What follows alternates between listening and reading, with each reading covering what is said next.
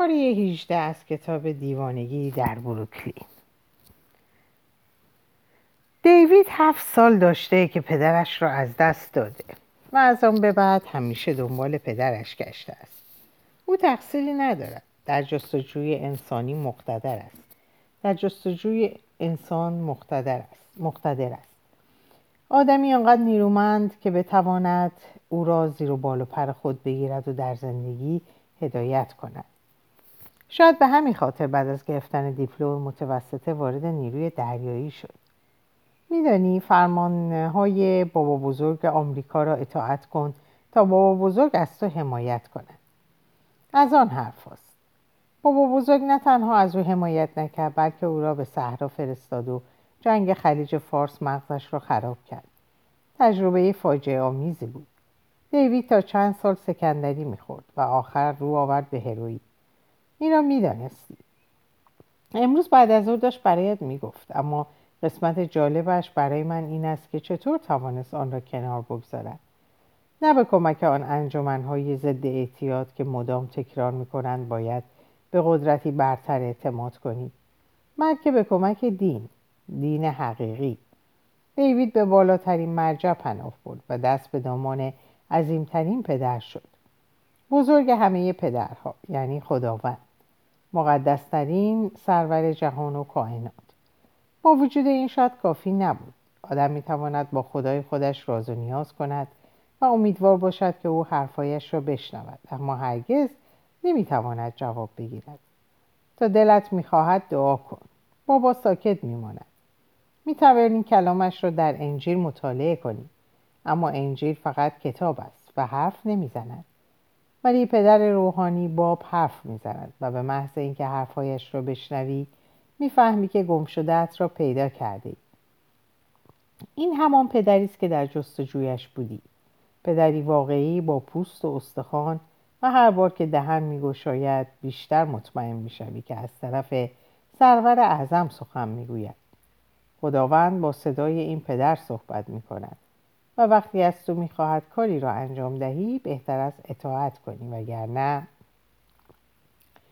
به نظرم پنجاه و چند ساله میآید. قد بلند و لاغر است و دماغی دراز و زنی چاق و بد اخلاق به اسم دارلین دارد. نمی‌دانم چه کسی معبد کلام مقدس رو پایگذاری کرده. اما کلیسایی معمولی مثل آنهایی که در فیلادلفیا دیده بودیم نیست. پدر روحانی می‌گوید مسیحی است اما هرگز نمی‌گوید گرایشش کدام است. تصور نمی کنم برای دین اهمیت زیادی قائل باشد. همه هماغمش این است که بر دیگران تسلط بیابد.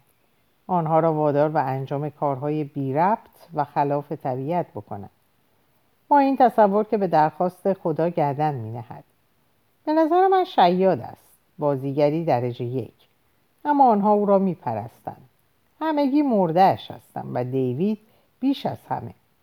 آنچه آنها را نگه داشته این است که پدر باب مدام ایده های تازه ای رو می کند و آموزه هایش را تغییر می دهد. یک یک شنبه از خطرهای مادیگرایی می گوید. توضیح می دهد که باید به ثروت های دنیوی به دیده تحقیر نگریست و مانند پسر خدا در فقری مقدس به سر برد. یک شنبه بعد درباره سخت کار کردن و هرچه بیشتر پول درآوردن موعظه می کند. به دیوید گفتم به نظر من پدر باب دیوانه است و دیگر مایل نیستم لوسی مزخرفاتش رو بشنود. اما دیوید از اول به او گرویده بود و به حرفم گوش نکرد. دو یا سه ماه بعد پدر روحانی باب ناگهان تصمیم گرفت آواز را از برنامه های منصبی حذف کند. اعلام کرد که آواز گوشای خداوند را میآزارد و از آن پس باید او را در سکوت بپرستیم. برای من این فرمان مثل آخرین قطره آبی بود که در لیوانی پر بریزند به دیوید گفتم که من و لوسی دیگر به کلیسا نمیاییم. او می‌تواند هر قدر می‌خواهد به آنجا برود اما ما دیگر به آن پا نمی‌گذاریم. بعد از ازدواج اولین بار بود که از نظرم دفاع می‌کردم و رو روشم موفقیت آمیز نبود. دیوید با تظاهر به همدلی توضیح داد که طبق قاعده خانواده های مومن باید هر یک شنبه به اتفاق در مراسم کلیسا شرکت کنند و اگر ما او را همراهی نکنیم ترد خواهد شد. گفتم خب پس با آنها بگو من و لوسی سخت مریض هستیم و باید هر دو در رخت خواب بمانیم. دیوید یکی از لبخندهای غمناک و ظاهرا مهربانش را تحویلم داد و گفت که دروغگویی گناه است. اگر همیشه راستگو نباشیم پس از مرگ روحمان را به بهشت راه نمی‌دهند و به قعر جهنم سقوط می‌کنیم. این بود که یک شنبه شبها به کلیسا رفتن ادامه دادیم تا اینکه تقریبا یک ماه بعد پدر روحانی باب با آخرین یافتهش آمد. به گفته او فرهنگ غیر دینی داشت آمریکا را فاسد می‌کرد. و ما تنها کاری که می‌توانستیم بکنیم این بود که از مظاهر آن چشم بپوشیم. چنین بود که فرامین ظاهرا مذهبی خود را رسما اعلام کرد. ابتدا همه تلویزیون, ها را جمع کردم بعد نوبت رادیوها شد. سپس کتاب ها جمع آوری شدند. بنا بود به جز انجیل هیچ کتابی در خانه ها نباشد. البته نوبت به تلفن ها و بعد به کاست ها و سیدی ها هم رسید.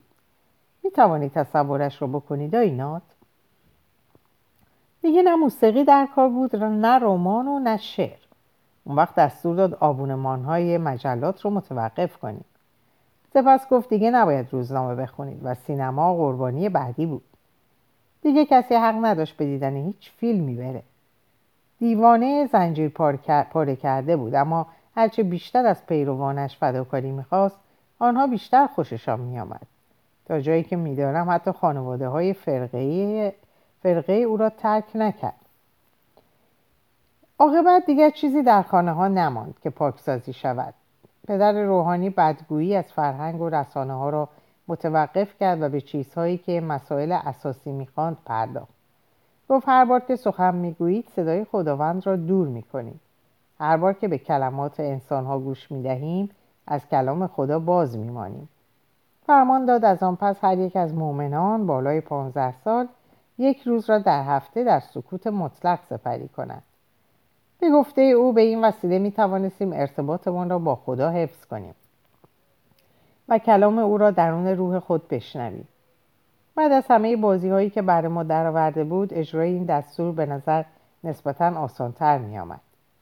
دیوید از دوشنبه تا جمعه کار می کند. این بود که شنبه را به عنوان روز سکوت برگزید.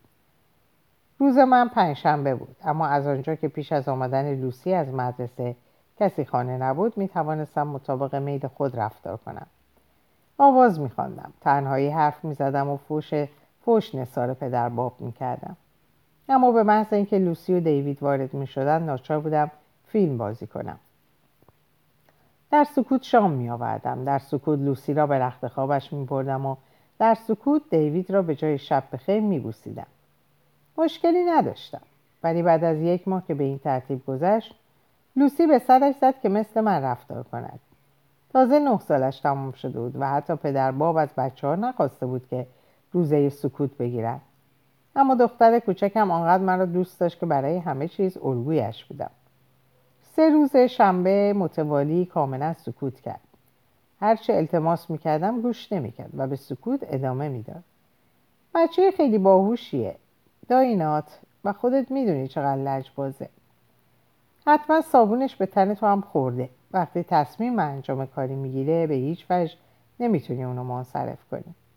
مثل اینه که بخوای ساختمان رو تکان بدی. عجیب اینجا بود که دیوید هم طرف منو گرفت. اما گمان می‌کنم از اونجا که لوسی مثل آدم بزرگها رفتار می‌کرد نسبت به اون احساس غرور می‌کرد.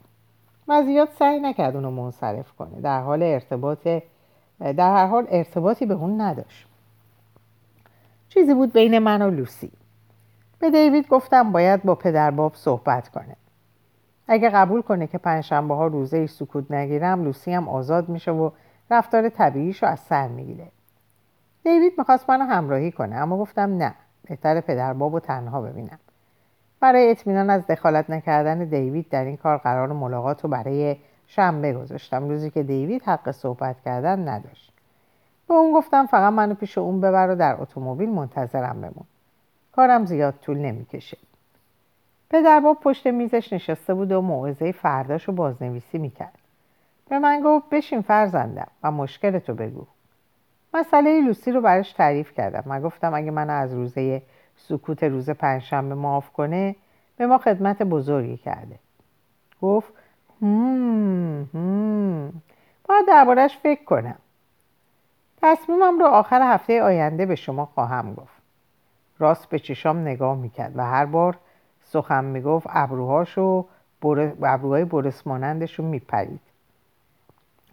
گفتم متشکرم. شما مرد خردمندی هستید و اطمینان دارم قلبتون به شما میگه.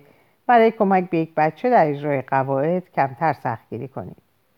البته اون چرا که واقعا فکر می‌کردم بر زبان نیوردم. خواه و ناخواه عضو فرقش بودم و باید وانمود می‌کردم که صادقانه سخن میگم. تصور می‌کردم کار ما تمام شده اما وقتی بلند شدم برم با دست راست اشاره کرد بشینم و اعلام کرد من شما را زیر نظر داشتم.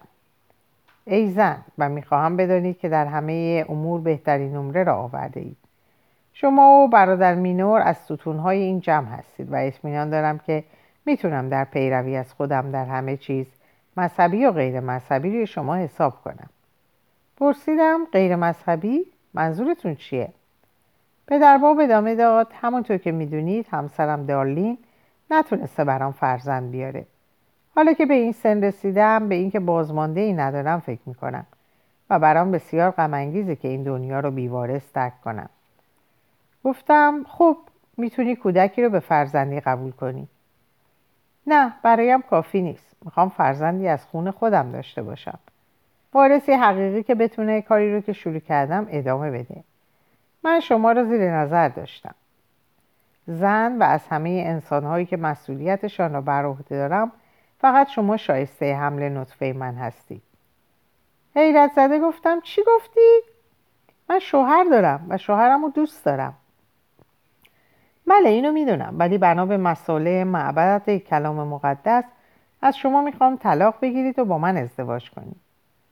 اعتراض کردم که اما شما زن دارید.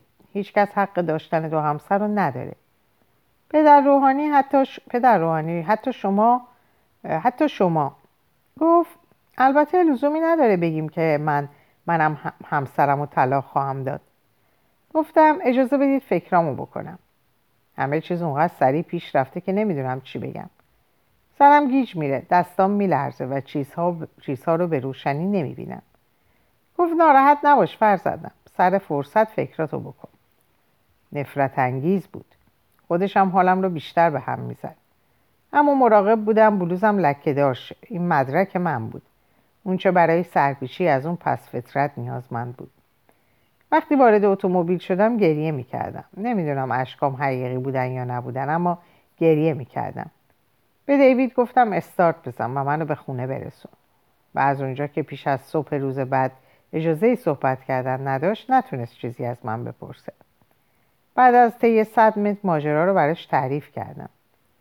دیوید اتومبیل رو در انتهای خیابون نگه داشت. در لحظه کوتاه گمان کردم با منه و از اینکه به او شک برده بودم شرمگین شدم.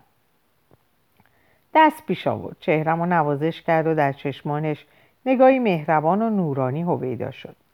همه حالت زیبا و پرمهری که باعث شده بود در کالیفرنیا عاشقش بشم. با خود گفتم شوهر من چنین مردی است.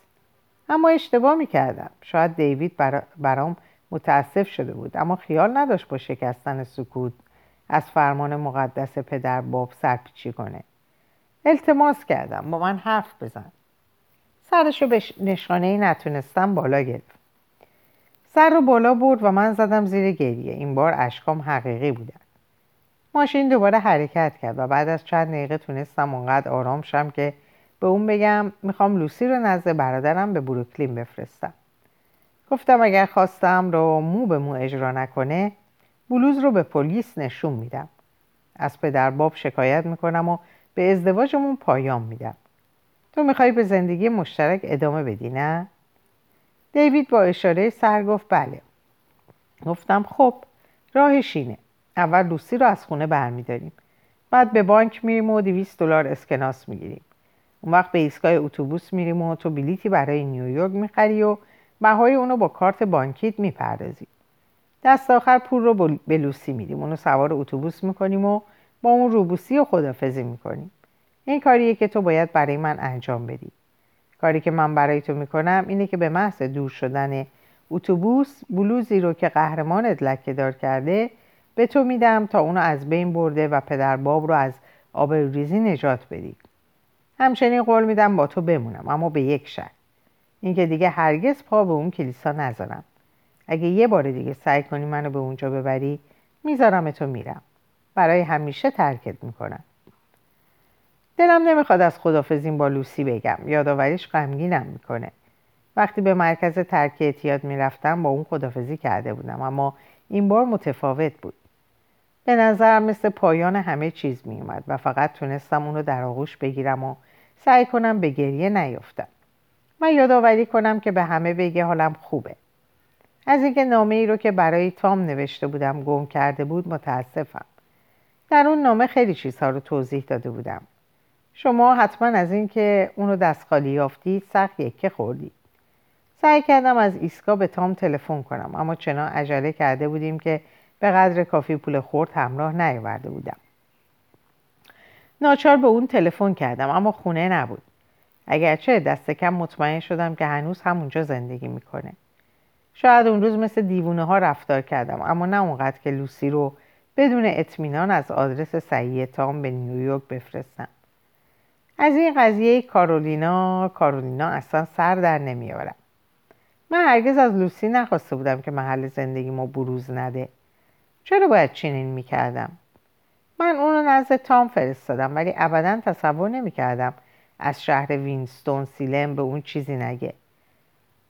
اون چه که گفتم این بود. فقط به تام بگو من حالم خوبه و همه چیز مرتبه. باید میفهمیدم. لوسی بسیار در اجرای گفته ها دقت می‌کنه. و حتما خیال کرده منظور من از گفتن فقط این بوده که فقط این بوده که اون نباید اطلاعات دیگه به شما بده. اون همیشه همینطور بود. وقتی سه ساله بود هر روز صبح اونو به مدت دو ساعت در کودک حساب میگذاشتم. بعد از دو هفته معلمشون تلفن کرد تا بگه از رفتار لوسی متعجبه. در ساعتی که میون بچه ها شیر توضیح می‌کردن لوسی همیشه عقب میمون و اونقدر صبر می‌کرد تا همه بچه ها پاکت شیرشون رو بگیرن و آخر سر مال خودش رو می‌گرفت. معلم علت این کارش رو نمی‌فهمید. به اون می‌گفت برو شیرتو بگیر اما لوسی همیشه دوست داشت اونقدر صبر کنه تا بیش از یک پاکت شیر باقی نمونه. مدتی طول کشید تا علتش رو فهمیدم. لوسی نمی‌دونست کدوم پاکت شیر مال اونه. خیال می‌کرد هر بچه پاکت شیر خودش رو می‌شناسه. و اگر تا آخر منتظر بمونه آخرین پاکت مختص اون خواهد بود. متوجه منظورم هستی داینات؟ اون بچه خاصیه. هوش و نحوه ادراک خاصی داره که با دیگران متفاوته. اگر کلمه فقط رو نگفته بودم از اول به محل زندگی من پی می. چرا دوباره به شماها تلفن نکردم؟ برای اینکه نمی‌تونستم. نه برای اینکه در خانه تلفن نداشتیم بلکه به این خاطر که به دام افتاده بودم. به دیوید قول داده بودم ترکش نکنم اما اون دیگه به من اعتماد نداشت. به محض اینکه از ایستگاه برگشتیم منو واداشت به اتاق لوسی برم و در رو به روم قفل کنم. بله دایی نات درو قفل کرد و بقیه روز و تمام شب منو در اونجا تنها گذاشت. صبح فردای اون روز وقتی تونست صحبت کنه گفت باید به خاطر دروغی که درباره پدر روحانی باب گفته بودم مجازات شم. اعتراض کردم. دروغ منظورت چیه؟ دیوید وانمود کرد که تجاوزی در کار نبوده و من فقط به این دلیل با اصرار تنها به دیدن پدر روحانی رفته بودم که اونو اقوا کنم و اون بیچاره نتونسته بود در برابر جاذبه من مقاومت کنه. گفتم متشکرم دیوید. متشکرم از اینکه به من اعتماد داری و از این بابت که برات همسر خوبی بودم قدرمو می‌دونی مدتی بعد در همون روز پنجره های اتاق رو تخت خوب, تخت خوب کوب کرد فهمیدی؟ اگر زندونی بتونه از پنجره فرار کنه زندان به چه درد می‌خوره ها؟ بعد همسر عزیزم با دست و دلبازی همه چیزهایی رو که پس از فرمان مقدس پدر باب به زیر زمین برده بودیم به طبقه بالا منتقل کرد تلویزیون، رادیو، دستگاه پخش سیدی، کتاب ها به اون گفتم مگه کارش خلاف نیست؟ جواب داد چرا؟ اما امروز پس از مراسم دعا با پدر باب صحبت کردم. و اون اجازه خاصی برام صادر کرد. دلم می‌خواد تو کاملا راحت باشی. روری. گفتم عجب. چطور یه مرتبه انقدر مهربان شدی؟ دیوید جواب داد برای اینکه دوستت دارم. درسته که رفتار دیروزت نادرست بود. اما این مانع از این نمیشه که دوستت داشته باشم.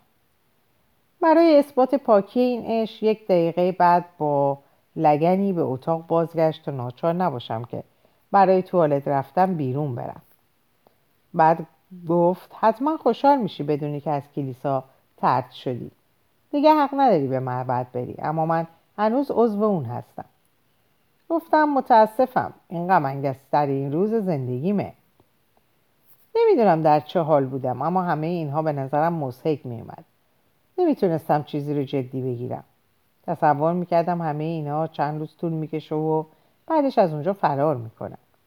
درسته که قول داده بودم اما به محض اینکه فرصتی دست می‌داد خیال نداشتم یه دقیقه بیشتر در اونجا بمونم.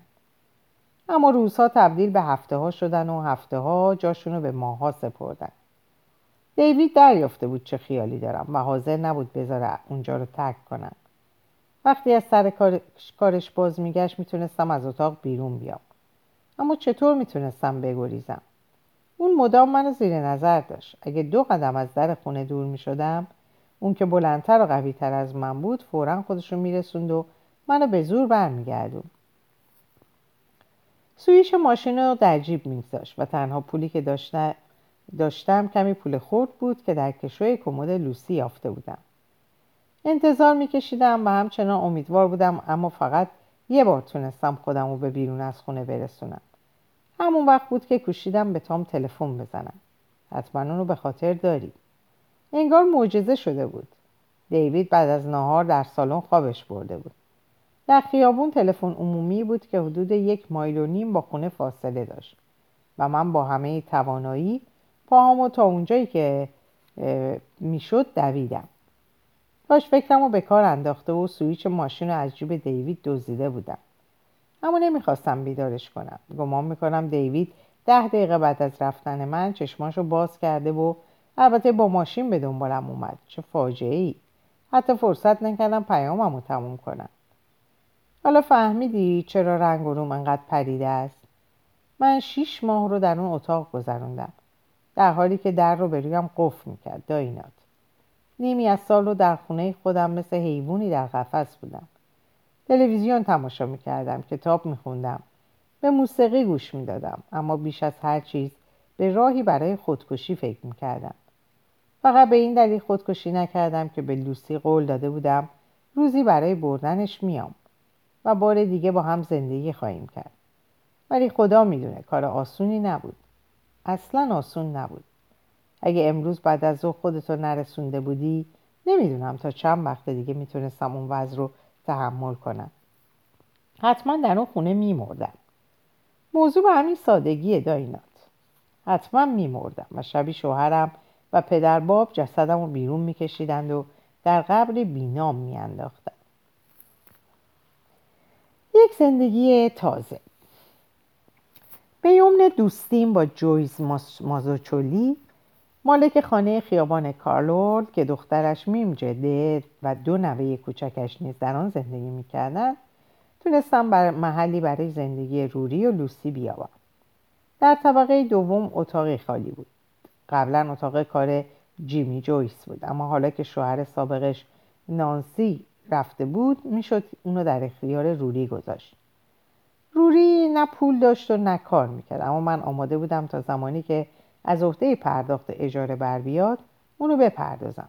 و از اونجا که لوسی اونقدر بزرگ شده بود که بتونه گهگاه از بچه های نانسی مراقبت کنه این نقل و انتقال به نفع همه بود. جویس گفت نگران نباش ناتا نانسی در کارگاه جواهرسازیش به یه همکار احتیاج داره. و اگر روری بتونه کمی در نظافت و آشپزی کمک کنه لزومی نداره اجاره بپردازه. جویس عزیز شش ماه می‌شد که با هم دوست, دوست بودیم و با اینکه هر کدوم در خانه خود به سر می بردیم هفته ای دو سه شب با هم بودیم. اون تقریبا دو سال از من کوچیکتر بود. به این معنی که دیگه جوان نبود. اما علا رقم این که پنجاه و هشت نه ساله بود چنان روحیه‌ای داشت که آدم رو مجذوب می‌کرد. عشق آدم های مسن جنبه های خجالت آور و کندی های داره. اما دارای گونه ای از عطوفته که به روابط جوانان کمتر راه میابه اگرچه پوست سفتی خود رو باز می... پوست سفتی خود رو میوازه اما همون پوسته و اگر کسی اون رو نوازش کنه ما رو در آغوش بکشه و ببوسه مثل گذشته اون وقتا که خیال می‌کردیم تا ابد زنده خواهیم موند دل میبازیم.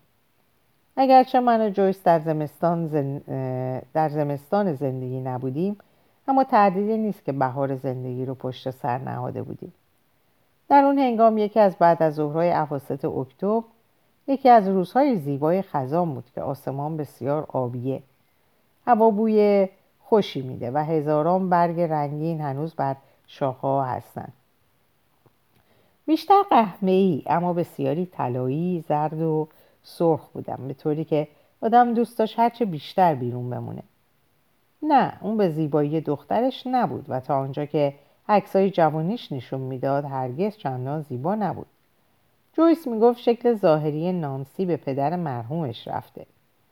شوهر متوفاش تونی مقاطع کاری که در سال 1993 بر اثر حمله قلبی درگذشته بود. یه روز به من گفت تونی خوشتیبترین مردی بود که در عمرم دیدم. عین ویکتور ماتیور بود. با لحجه قلیز بروکلونیش آن را ویک... ویکتا ماچو تلفظ می‌کرد.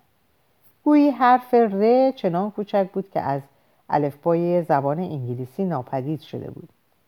صدای زمینی و پرلتور اون رو دوست داشتم.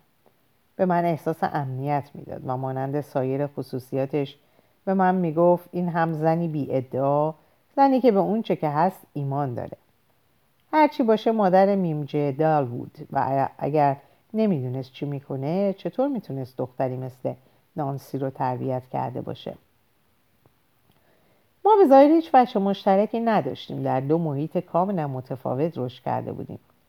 اون کاتولیک و ساکن مرکز شهر من کلیمی و ساکن در هومه. و تقریبا در همه موارد به چیزهای متفاوتی علاقه من بودیم. جویس که هرگز کتاب نمی‌خوند از این کار کلافه می‌شد در حالی که برای من که از فعالیت بدنی وحشت دارم ساکن بودن عین خوشبختیه. برای جویس تمرینات بدنی نه تنها یک وظیفه بلکه مایه خوشی بود. در تعطیلات آخر هفته یک شنبه ها دوست داشت ساعت شش صبح برخیزه تا در پراسپکت پارک دوچرخه سواری کنه. اون هنوز کار می‌کرد. در حالی که من بازنشسته بودم. اون خوشبین بود و من بدبین. اون در ازدواج خوشبخت شده بود و من به همسر سابقم در این مورد به قدر کافی گفتم. اون به اخبار علاقه ای نداشت در حالی که من هر روز با دقت روزنامه ها رو میخوندم. در نوجوانی از هواداران تیم داجرز بود و من به جاینتز علاقه من بودم. اون ماهی و اسپاگتی دوست داشت. غذای مورد علاقه من استیک و سیب زمینی بود.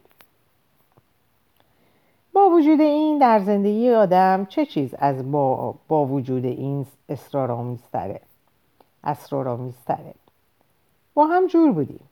وقتی به هم معرفی شدیم از اون خوشم اومد. یه روز در خیابون هفتم نانسی ما رو به هم معرفی کرده بود. اما در مراسم ترهیم هری هنگام گفتگویی طولانی بود که احساس کردم چیزی میان ما جرقه زد. از آنجا که خجالتی هستم در تلفن کردن به اون تردید داشتم. اما هفته بعدش روری روزی اون مرا برای شام به منزلش دعوت کرد. و همه چیز به این ترتیب شروع شد. آیا دوستش داشتم؟ بله البته که دوستش داشتم. تا اونجا که توانایی عاشق شدن رو داشتم. جویش زن زندگیم بود. تنها نامزد در فهرستم. و اگر هم طبق تعریف واژه عشق اشتیاقمون صد درصد شکوفا نبود از آن چندان دور هم نبود.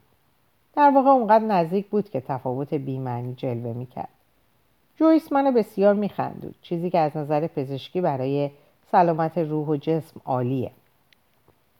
دیوانگی های کوچیک و رفتار نامربوط منو تحمل می‌کرد.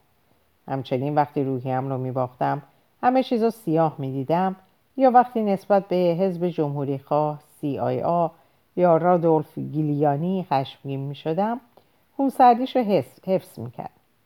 با علاقه افراتیش به تیم متس منو می خندود و با دانش دقیقش از فیلم های قدیمی هالیوود و شناخت کم اهمیت ترین هنرپیشه فراموش شده ای که بر صحنه ظاهر می شد نگاه کن ناتان این فرانکلین پانک برنه این اونا مرکله.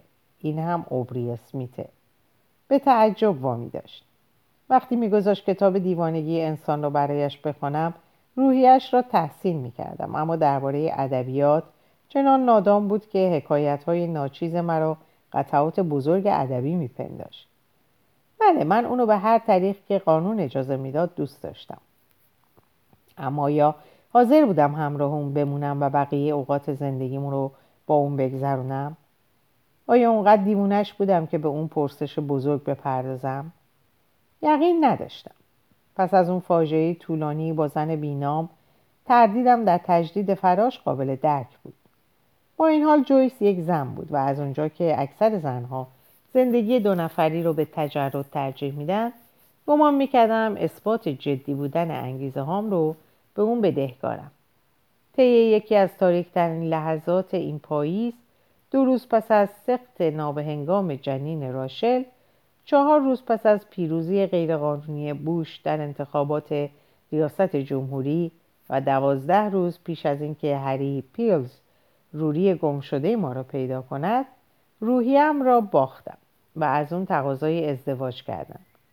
اما از اینکه درخواستم با قهقه روبرو شد سخت جا خوردم. بلند گفت آه ناتان مهربان و شوخ من. حقیقت این است که تو نمی‌توانی شوهر خوبی باشی. علا رقم بیپردگی گفته هایش اندکی بعد به گریه افتاد. برای نخستین بار پس از آشنایی ما ناگهان کنترل احساساتش را از دست داده بود. گمان می‌کردم به یاد تونی محرومش افتاده. مردی که دختر جوانی بود و به او بله گفته بود. شوهری که در 59 سالگی درگذشته بود. عشق زندگیش شاید این طور بود اما چیزی که به من گفت بی آن ارتباطی نداشت به آن ارتباطی نداشت. خیال نکن قدر شناس نیستم ناتا از مدت ها پیش تو بهترین مردی هستی که با آن آشنا شدم. و حالا از من تقاضای ازدواج می‌کنی. هرگز فراموش نمی کنم فرشته ای من. زنی به سن و سال من درخواست ازدواج به سن و سال من و در خواست ازدواج مبالغه نمی کنم. اما دانستن اینکه مرا واقعا دوست داری قلبم را میلرزاند از اینکه دانستم او را آنقدر احساساتی کردم که به گریه افتاده احساس آرامش کردم. معنیش این بود که میان ما چیز محکمی وجود داشت. پیوندی که به این زودی ها پاره نمی‌شد. با این حال باید آن کنم حالا که جویس تقاضایم را رد کرده بود انگار باری از دوشم برداشته بودند بزرگ منشیم را نشان داده بودم اما سراحتم بگویم که بدون نگرانی نبود. و جویس مرا آنقدر خوب می شناخت که می‌دانست نمی‌توانم همسر خوبی باشم. در نتیجه برای اولین بار در زندگیم فرصتی دست داده بود که از خوشبختی بینقصی لذت ببرم. جویس اشکهایش را پاک کرد و پانزده روز بعد روری و لوسی را در خانهاش پذیرفت. برای همه فکر عاقلانه ای بود اما اگرچه بهتر بود لوسی نزد مادرش باشد نباید سختی دل کندن تا موهانی از میهمان کوچکشان را نادیده گرفت. چند ماه می‌شد که لوسی را تراخوش می‌کردم و در آن مدت همگی به هم خو گرفته خانواده کوچک و یگانه ای را تشکیل داده بودند. اوایل تابستان وقتی لوسی را نزد آنها میگذاشتم دلتنگی مشابهی داشتم در حالی که فقط چند هفته پیشم مانده بود. وقتی به پنج ماه و نیمی که با هم گذرانده بودند فکر می‌کردم نمی‌توانستم از همدردی با آنها خودداری کنم. اگرچه همگی از آمدن روری به بروکلین خوشحال بودیم. در حالی که میکوشیدم با وضعیت عاقلانه برخورد کنم به تام گفتم بهتر از لوسی با مادرش زندگی کند اما بخشی از او با ما میماند و متعلق به هر کدام از ماست. او بچه ما هم هست و همیشه باقی میماند. غم جدایی از لوسی هرچه بود تجربه نقش والدین تا ماهانی را مطمئن کرده بود که بهتر از بچه دار شود در آن هنگام کارهای زیادی را باید انجام می‌دادند. مذاکره برای فروش ساختمان هری جستجوی آپارتمانی که می‌خواستند بخرند جستجوی شغل آموزگاری در مدارس شهر. اما به محض رسیدن به این هدفها هانی دیافراگمش را بیرون آورد و هر دو کوشیدند خانواده دلخواه تشکیل دهند در مارس 2001 به آپارتمانی بین خیابان ششم و هفتم نقل مکان کردند. آپارتمانی پرنور با اتاق پذیرایی بزرگ رو به کوچه. همراه با آشپزخانه و ناهارخوری در مرکز.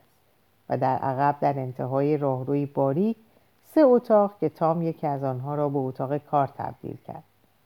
وقتی به آپارتمان جدید رفتن انبار برایتمن دیگر وجود نداشت. خریدار ساختمان به این شرط راضی به امضای اسناد انتقال مالکیت شده بود که قبلا کتابها را تخلیه کرده باشند از این رو تام ناگزیر اول اول سال با تلاش فراوان همه کتاب های انبار برایتمن سابق را حراج کرده بود. کتاب های جیبی 5 سنت و سایر کتاب ها هر سه تا یک دلار حراج شده بود. و اول فوریه کتاب های باقی مانده به کتابخانه های بیمارستان ها مؤسسات خیریه و سایر کتابخانه های عمومی فرستاده شد.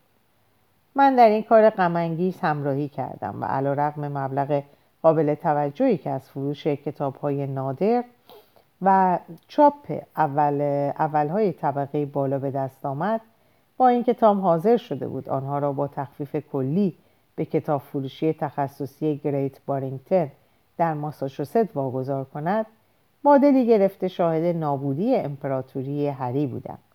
به خصوص پس از اینکه دانستم مالک جدید برای آن محل چه خیالی دارد. قرار بود کیف و کفش های زنانه جایگزین کتاب ها شود و سه طبقه بالا به آپارتمان های لوکس تبدیل گردد. مذهب رسمی شهر نیویورک پرستش ملک است. خدایش کت و شلوار راه را می پوشد و نامش پول است. آقای پول هرچه بیشتر بهتر. تنها چیزی که مرا در برابر این وضعیت غمانگیز آرام می‌کرد یقین بر این نکته بود که از آن پس تام و روفوس هرگز نیازمند نخواهند بود.